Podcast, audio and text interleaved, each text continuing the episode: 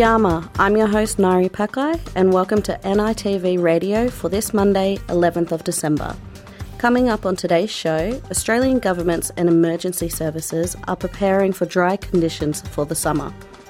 National Domestic Violence Hotline 1800 Respect is launching a texting option hoping to improve accessibility for those in need of support. And we share a few stories from our NITV news team. All these stories and more coming to you after the latest news. Australia Day 1972 saw the first Aboriginal embassy erected outside Parliament House. The native title legislation must be amended. And they've walked this land so many times before anybody came. I am sorry.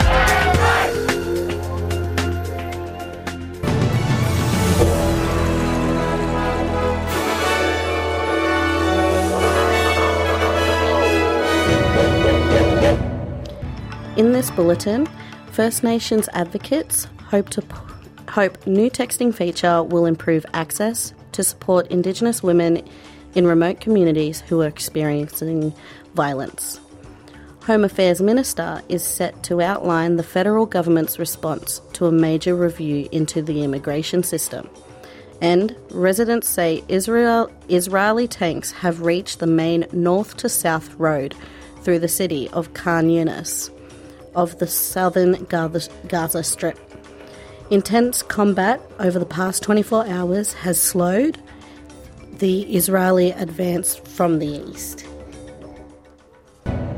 First Nation advocates say they hope a new text messaging option for the National Domestic Violence Hotline will help improve access for Indigenous women experiencing violence in remote communities. The Albanese government has today launched the scheme under which text support to 1 800 RESPECT will be available 24 hours a day, 7 days a week, as part of its 10 year plan to end violence against women and children.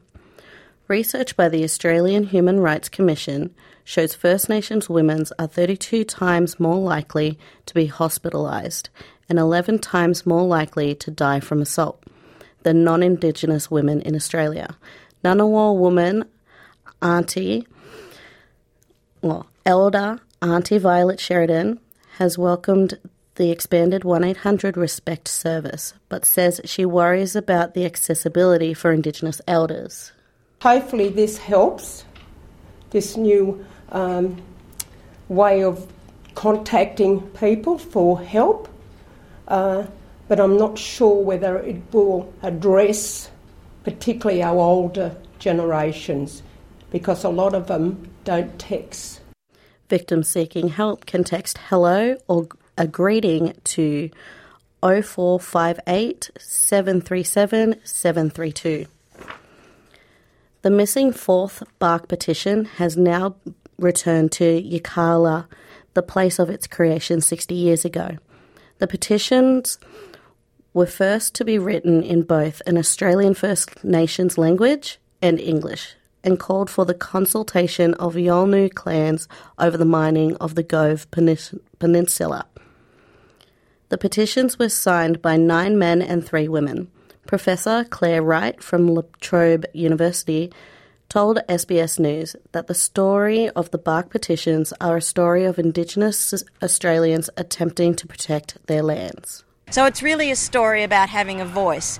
Yolngu weren't opposed to mining per se. What they were opposed to was the fact that their land could be encroached upon, that their laws were broken, that their parliament themselves here was disregarded. The final bark petition was finally tracked down in Derby, in Western Australia's far north. Research and policy think tank, the Committee for the Economic Development of Australia, has welcomed migration system reform focused on long term planning. Home Affairs Minister Clare O'Neil is set to outline the federal government's response to a major review into the immigration system later today on the 11th December. The Prime Minister has flagged the strategy will, con- will include a reduced migration intake with an impact on international students. Mrs. O'Neil has also announced there will be a four year skills in demand visa with full mobility and clear pathways to permanent residence. The visa will replace the single employer sponsored temporary skill shortage visa that business and unions agree say is not fit for purpose. Residents in the main city of southern Gaza Strip, Khan Yunis, say Israeli tanks have reached the main north to south road through the city. Intense combat in the last 24 hours has slowed the slowed the Israeli, Israeli advance from the east. About 90% of Gaza's 2.4 2.3 million people have been displaced within the besieged territory, where UN agencies say there is no safe place to flee. Prime Minister Benjamin Netanyahu has called on Hamas to surrender, saying dozens of fighters have already done so. In recent days, dozens of Hamas terrorists have surrendered to our forces. They are laying down their weapons and handing themselves over to our heroic fighters. It will take more time. The war is in full swing. But this is the beginning of the end for Hamas. I say to the Hamas terrorists, it is over. Surrender now. Hamas denies its fi- fighters have surrendered. It is said Israel would not be able to recover remaining hostages by force, only through negotiations.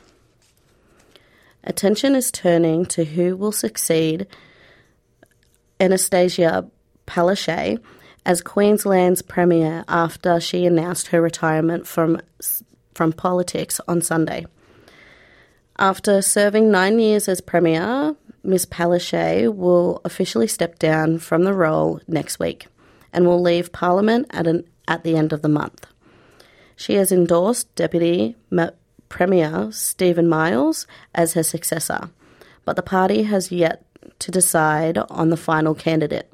Health Minister Shannon Fentiman and Treasurer Cameron Dick are also contenders. If no agreement is reached on Ms. Palaszczuk's replacement, a caucus vote will force a mandatory vote of every rank and file Labor Party member and affiliated unions, a process that could take months. Crews have pulled a worker's body from a Melbourne paint factory days after explosion and fire tore through the premises. Police believe that the factory at Dandenong South were unloading a delivery of solvents and chemicals when the blast triggered a massive blaze on Friday. The fire engulfed the premises, and three men were close to the delivery when it was being unloaded. Two of the men, a 62 year old from Eagleton in Melbourne's northeast and a 44 year old man from Port Melbourne were taken to hospital with serious injuries. Victoria Police confirmed officers have now recovered a person's body at the scene, but the person is yet to be formally identified. Two firefighters were also taken to the hospital after the blaze, which took more than 120 firefighters and 40 trucks and hours to bring the fire under control. A man has been injured, and police are questioning two people after the authorities believe was tar- targeted early morning shooting at a Melbourne strip club. Emergency services were called to the men's to the men's gallery in Melbourne CBD yesterday morning. Following reports, a man was injured. The victim, a 19 year old man, was found on the road with police told a suspected gunshot was heard. The man was told was taken to hospital with non-life threatening injuries. Police say he has refused to provide information to detectives about the incident. Later on, officers announced they arrested and were interviewing two 24 year old Melbourne men over the shooting which they believed was targeted. Climate negotiators in Dubai are being urged to finalise a deal to scale down the usage of fossil fuels as pressure continues to mount due to the fast approaching end of the COP28 climate summit. Many fossil fuel lobbyists, such as leader of OPEC, a powerful oil cartel, are attempting to block any language that refers to phasing out fossil fuels. Germany's climate negotiator, Jennifer Morgan, says the delay is due to a number of countries who are still dependent on fossil fuels. It's very clear that there's a group of countries here that does not want to phase out fossil fuels. And there's a large group of countries, which um, today the High Ambition Coalition had a press conference of islands, Latin Americans, uh, Europeans, who do want to have that fossil fuel phase out. So I think um, in the public domain, um, that's that's pretty clear, but it's and that they're still far apart. This year's summit is set to close its door tomorrow with the Azerbaijani capital of Baku being the main candidate for playing host for next year. Queensland's far north is bracing for the likely arrival of tropical cyclone Jasper on Wednesday. Residents between Cape Melville on the eastern coast of Cape York Peninsula and Townsville have been placed on notice that destructive winds and potential flooding are headed their way. They've been warned trees and power lines are likely to be felled and roofs blown from houses, along with anything not tied down. Queensland Fire and Emergency says power, phones, and internet services are expected to be lost and water supplies interrupted based on the cyclone's current trajectory.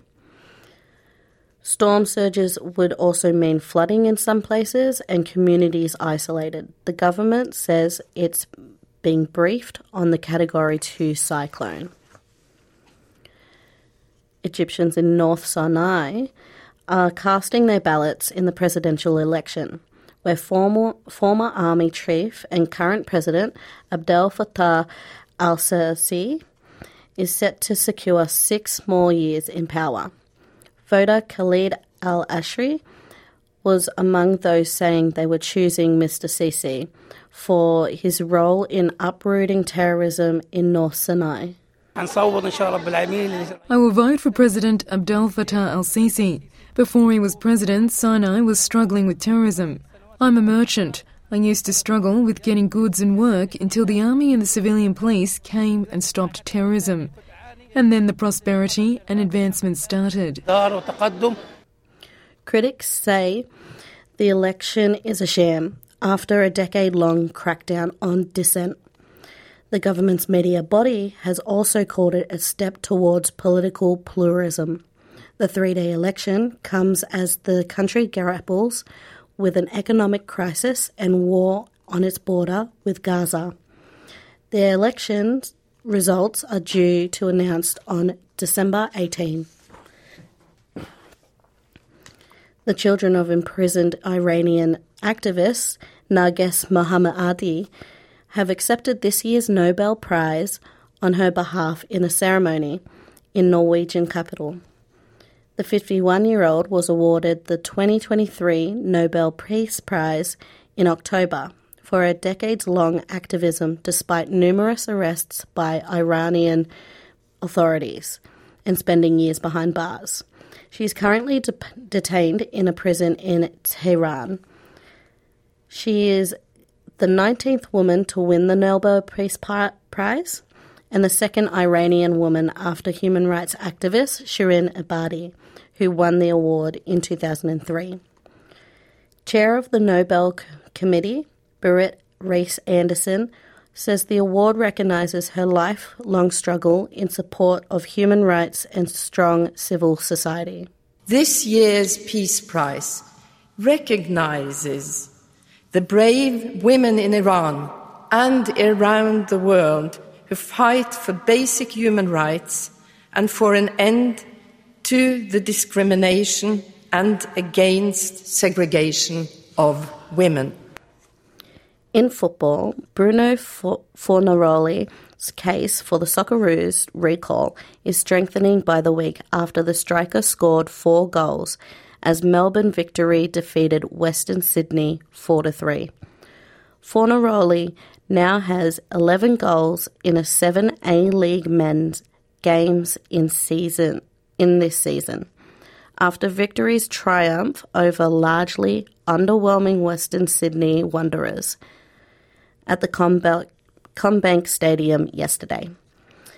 The Uruguayan born forward hasn't won a Socceroos cap in over 18 months, but his finishing ability will leave Socceroos boss Graham Arnold with plenty to consider ahead of selecting his squad for January's Asian Cup in Qatar.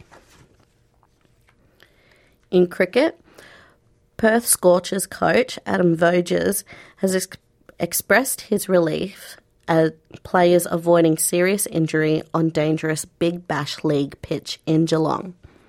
Sunday's fixture between the remaining champion Scorchers and Melbourne Renegades was abandoned after just 6.5 hours at GMHBA Stadium. Water damage had made the pitch unplayable, with multiple Scorchers batters hit by deliveries before umpires stopped play with the visitors struggling at 2 to 30. Umpire Ben Treloar told Fox Sports says it is the first time he has been involved in a deci- decision to abandon play once the game has started. It was that last delivery. Um, that was the one that, that got us uh, to that dangerous position uh, for us. And we couldn't have the players obviously out there. Uh, safety of them is, is, paramount. So the points to be shared uh, for the teams uh, from this one. Uh, obviously, no result, match abandoned. And now for today's weather Monday, the 11th December. Broome, sunny with 37. Perth, sunny with 33. Adelaide, a shower or two, winds easing at 30. Melbourne, a shower or two with 23. Hobart, mostly sunny, 23. Albury Wodonga, shower or two, 33. Canberra, partly cloudy, 31. Wollongong, partly cloudy, 26. Sydney, mostly sunny, 28. Newcastle, much the same at 29. Brisbane, partly cloudy, 30. Townsville, a shower or two, 34. Cairns, a shower or two, becoming windy at 35. Alice Springs, sunny with 26. Darwin, showers, possible storm at 33. And Torres Strait Islands, mostly sunny at 34. And that is NITV Radio News.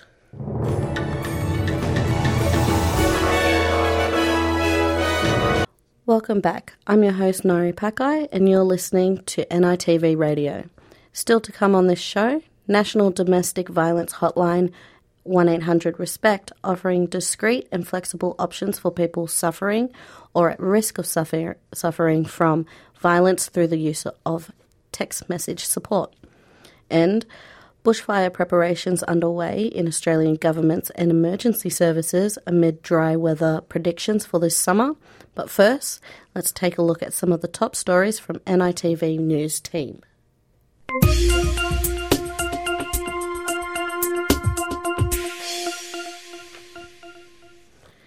Outgoing government Senator Pat Dodson has used his final speech to the federal parliament this last week to warn the nation is at a crossroads over Indigenous policy.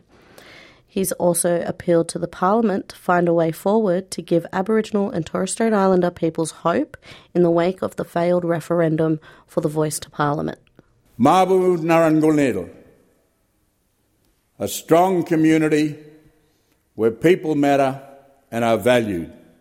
A familiar voice ringing out in the upper house for a final speech ending seven years in the Senate as the father of reconciliation makes a fresh pitch for the country to unite after the referendum loss. I see the result as giving the nation a fresh opportunity to discuss substantive matters of reconciliation and hopefully to agree on resolution. Social policies to address the disadvantage is one thing. The government has quietly regrouping on the Indigenous Affairs portfolio, but has said little publicly. Senator Dodson urging his party to hold the line in the pursuit of treaty. Truth telling and agreement making will be necessary and essential to that process. After a lifetime of advocacy spent sending messages to many governments, and as a commissioner on the Royal Commission into the deaths in custody, the Yawuru man laying out a path forward. But we also need for First Nations peoples to be able to achieve and enjoy economic independence. Senator Dodson entered the parliament as part of the Labor team, which committed to the voice to parliament. He leaves without realising those ambitions, but maintains there is still a chance the process can lead to genuine reconciliation. I leave here at a time when, in my view, the nation is at a crossroads on how to proceed on issues that affect the Aboriginal and Australian First Peoples. A contribution bringing politicians together after a bruising and divisive year. And in those words, Madam President, I say kalia to you, and I'll see you when I see you. Thank you. Marcellus Enalanga, NITV News. Traditional owners in the Northern Territory are calling on the government to not approve new mines until pollution is cleaned up from old mining sites. One place they say needs urgent attention is the deserted Red Bank mine of the Gulf Carpentaria, a place where the waste is leaking across the Northern Territory border into Queensland.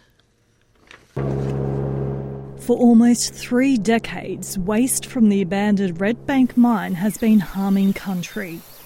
Acid has leached into creeks, turning the water green. Now there's no fish or plants. It hurts to see this river like this here. Look, makes you feel make you feel awkward inside. It's damaging the whole country, and we need a quick. The Northern Territory government is announcing a study to look at how to rehabilitate the site. And that consultation is continuing with the community there to look at what is the best way to go forward with rehabilitation of that site. The traditional owners didn't ask for a study. They want the government to honour decades of promises and actually start cleaning up the site. Well, we heard it for them before. They keep telling us, you know, they can fix their mine. The NT government's $88 million mine rehabilitation fund is too small to clean up Red Bank or any other mining sites. In the meantime, there's plans for new mines including a company that wants to mine copper next to Redbank's old mine. If a mine can be remediated whilst also becoming a productive mine again, that is also a good thing. Let's start with Red Bank. Let's clean that up before we start looking at new mines.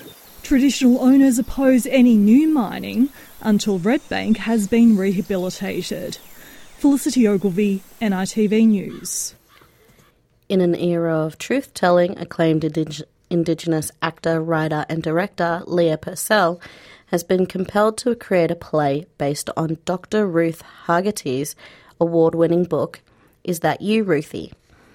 It tells her story of being taken from her mother at the age of four and forced to work as a domestic servant at age 14. The stage adaptation of Dr. Ruth Hegarty's award winning book Is That You Ruthie opens in Brisbane this weekend.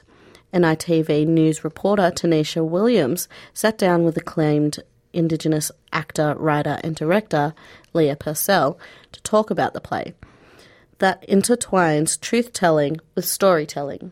It's an actual hard decision to leave their freedom Leah, thank you for sitting down with me ahead of Is That You, Ruthie, taking to the stage at Queensland Performing Arts Centre on December 2nd. Before we do get into talking about how rehearsals are going, just tell me how incredible of a woman Auntie Ruthie is. She's a legend. Like, you know, people, she's family to me because we're from the same tribe, the clan, Gungari mob. My grandmother and um, her mother were cousins. But not only is she a phenomenal woman in the sense that she raised her eight children, she did live through hard times with her husband. She made a change to come to Brisbane and be part of the Brisbane Blacks community. Then she became aware of the cause, the movement, and applied herself to that. And for the last, well, Auntie Ruthie's 94 now. So for the last, let's say, 60 years, she's been working for the mob What compelled you to write a stage adaptation of her memoir? I've always been about truth telling. Garda.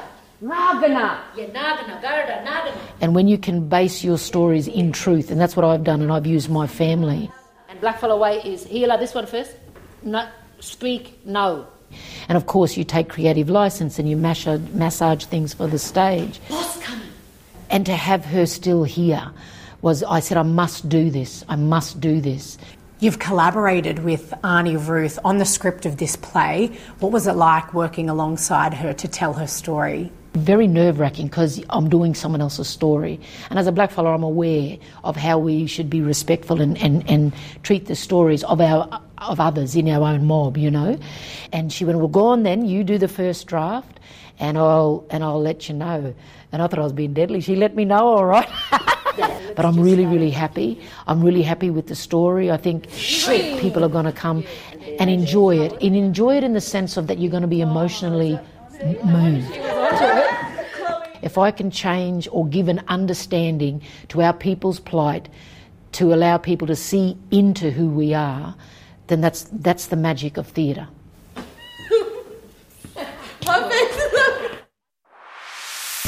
Your community, your conversation. NITV Radio. I'm your host, Nari Pakai, and you're with NITV Radio. The National Domestic Violence Hotline has launched an expanded counselling and referral service to now include text messaging options. 1 800 RESPECT hopes to improve accessibility for people experiencing family, domestic, and sexual violence in rural and remote communities or with limited access to phone and internet. Luana Grant reports.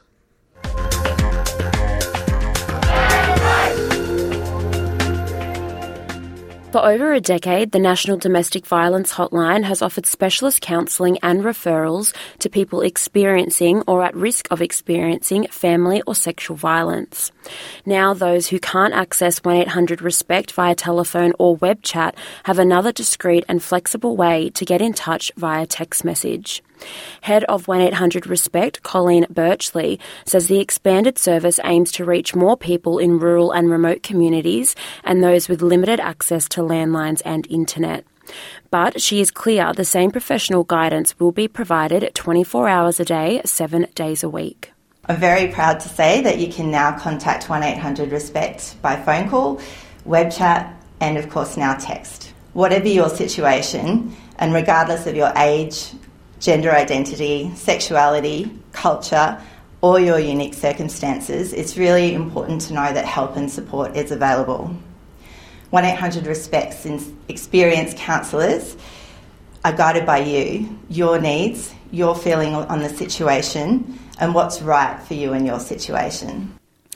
Social Services Minister Amanda Rishworth says under the government's 10 year plan announced in October, it is committed to ending violence against women and children in a generation. It is important that uh, people are able to get support when they need it, and that is why the ease of access and choice of service for those experiencing or at risk of experiencing family, domestic, and sexual violence is so important. It, this violence has a ripple effect, and this is why it's not only of interest to address violence against women and children for individuals' sake, those experiencing that violence, the families are also affected, but it does ripple through communities and it ripples through workplaces, it work, ripples through community organisations, and it's everyone's business to end family and domestic violence. This year, there have been 58 deaths of women due to domestic violence, according to the Counting Dead Women Australia project. The Australian Human Rights Commission says research shows First Nations women are 32 times more likely to be hospitalised and 11 times more likely to die from assault than non Indigenous women in Australia.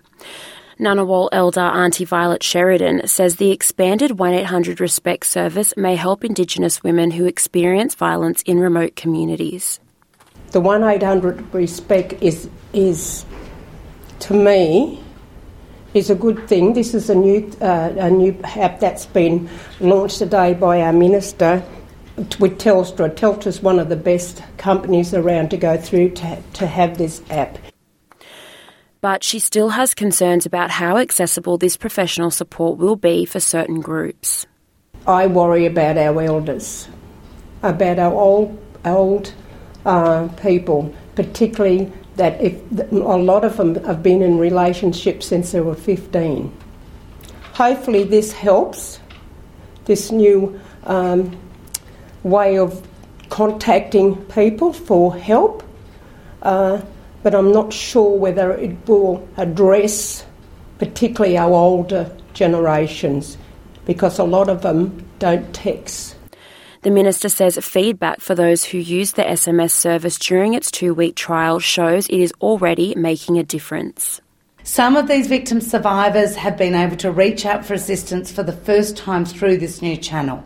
Some have received very crucial help to manage their safety and even access emergency accommodation. In one case, a user had lost their voice due to strangulation the night before and was unable to speak the next day. Through the SMS capability, they were able to seek and secure emergency accommodation via 1800 Respect, where they would otherwise not have been able to access telephone support. She says in another instance, a user was able to text the hotline first to understand whether they were experiencing coercive control and abuse. It allowed them to set up a phone call when their partner wasn't present and get verbal advice. The number victims can text to seek help is 045 737 732. That spells out 0458 respect on a keypad. Translators are available for phone calls made to 1800 Respect, but the SMS service will only be available in English. A new video service is set to be launched in the new year. Demand for 1800 Respect has been growing. Via telephone and web chat, the service provided almost 270,000 responses to people experiencing family, domestic, or sexual violence in the last year. With the addition of text messaging, the service hopes to reach many more. If someone you know wants to talk about family or domestic violence, call 1 800 RESPECT on 1 800 737 732 or call Lifeline on 13 11 14. If you are in an emergency, always call triple zero. That story was produced by Ruth McHugh Dillon. We will be back with more after the break. Welcome back. You're listening to NITV Radio. Multiple agencies and experts have predicted a dry, hot s- summer for Australia. Australian governments and emergency services say they should be prepared for the worst. Luana Grant has the details.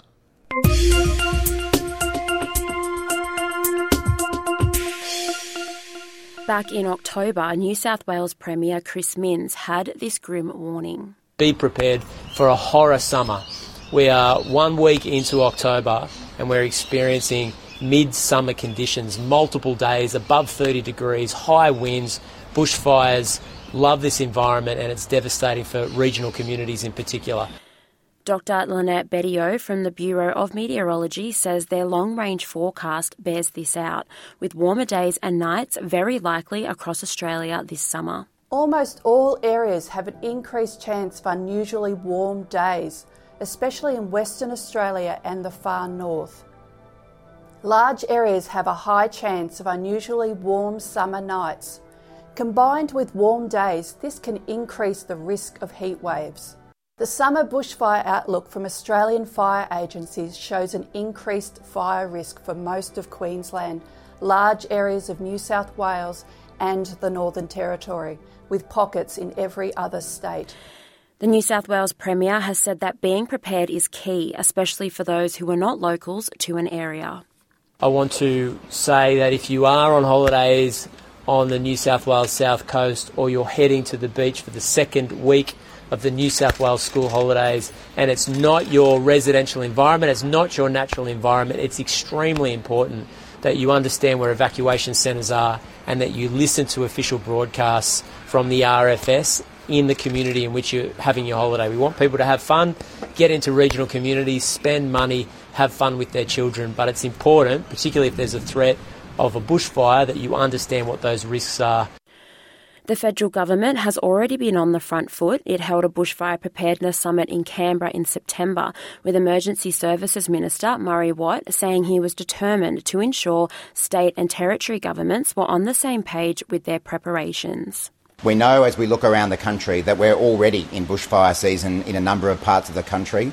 Fiona was talking to you about the hundreds of homes that were lost in her electorate during the Black Summer fires, and we understand already this year there have been around 20 homes and properties destroyed just in New South Wales alone because of the fires, and the season is really just getting going. And that's why it's been so important uh, that governments are working together to make sure that we're as well prepared as possible. We're certainly stepping up at the federal level to support states and territories to be as well prepared as they possibly can be. Now, with summer upon us, those warnings are more prescient than ever. Since the 2019 bushfires, Australian insurers have paid out more than $13 billion in relation to fire and flood. Andrew Hall from the Insurance Council says the cost of natural disasters is going to become a greater burden if we don't improve our bushfire resilience. Australia must tell a better story when it comes to resilience. For too long, we've built too many homes in areas that are subject to risk. And because insurance prices the risk, our insurance premiums have been going up and up. In the last two years alone, Australia's reinsurance internationally has jumped around 20 to 30 percent and international reinsurers are telling Australia we've got a short window of five years to improve our resilience uh, narrative so that we can bring downward pressure on insurance premiums. The federal government says it's happy to help. It's contributed $3 million to support an app built by the Resilient Building Council, which enables Australians to assess their site specific risk and take action to improve their bushfire resilience. Households can receive a customised action plan to make practical, evidence based bushfire safety improvements to their homes. Kate Cotter from the RBC says the home's resilience rating is updated through the app as you make those safety improvements. What's really exciting, I guess, about this app and what makes it a world first is applying 80 years of Australians be better prepared for natural disasters. Um, there's, the app is really easy to use. It takes about 20 minutes to control risks, what their rating is, what it could be, and what actions that they could take that are specific to their home. Um, the safety of communities and individual families and homes. So we're really excited to put this work, um, it's been a, a decade of work out into the community. Local communities have also been preparing in other ways. Some locals have stepped forward to volunteer with their local firefighting units, like Josateki Vunamasi in the regional Victorian town of Swan Hill. He spoke to SBS News in October. It was a boring part for me to just back from work, stay at home, and nothing to do. So I, I rather put myself out, like coming and help the community, like we did back at home in Fiji. We always help each other. That story brought to you by Deborah Gork of SBS News. And that's all we have time for today's program. You can listen back to the program anytime online or catch any stories on our website at sbs.com.au. NITV Radio will be back on Wednesday with more stories from right across the country.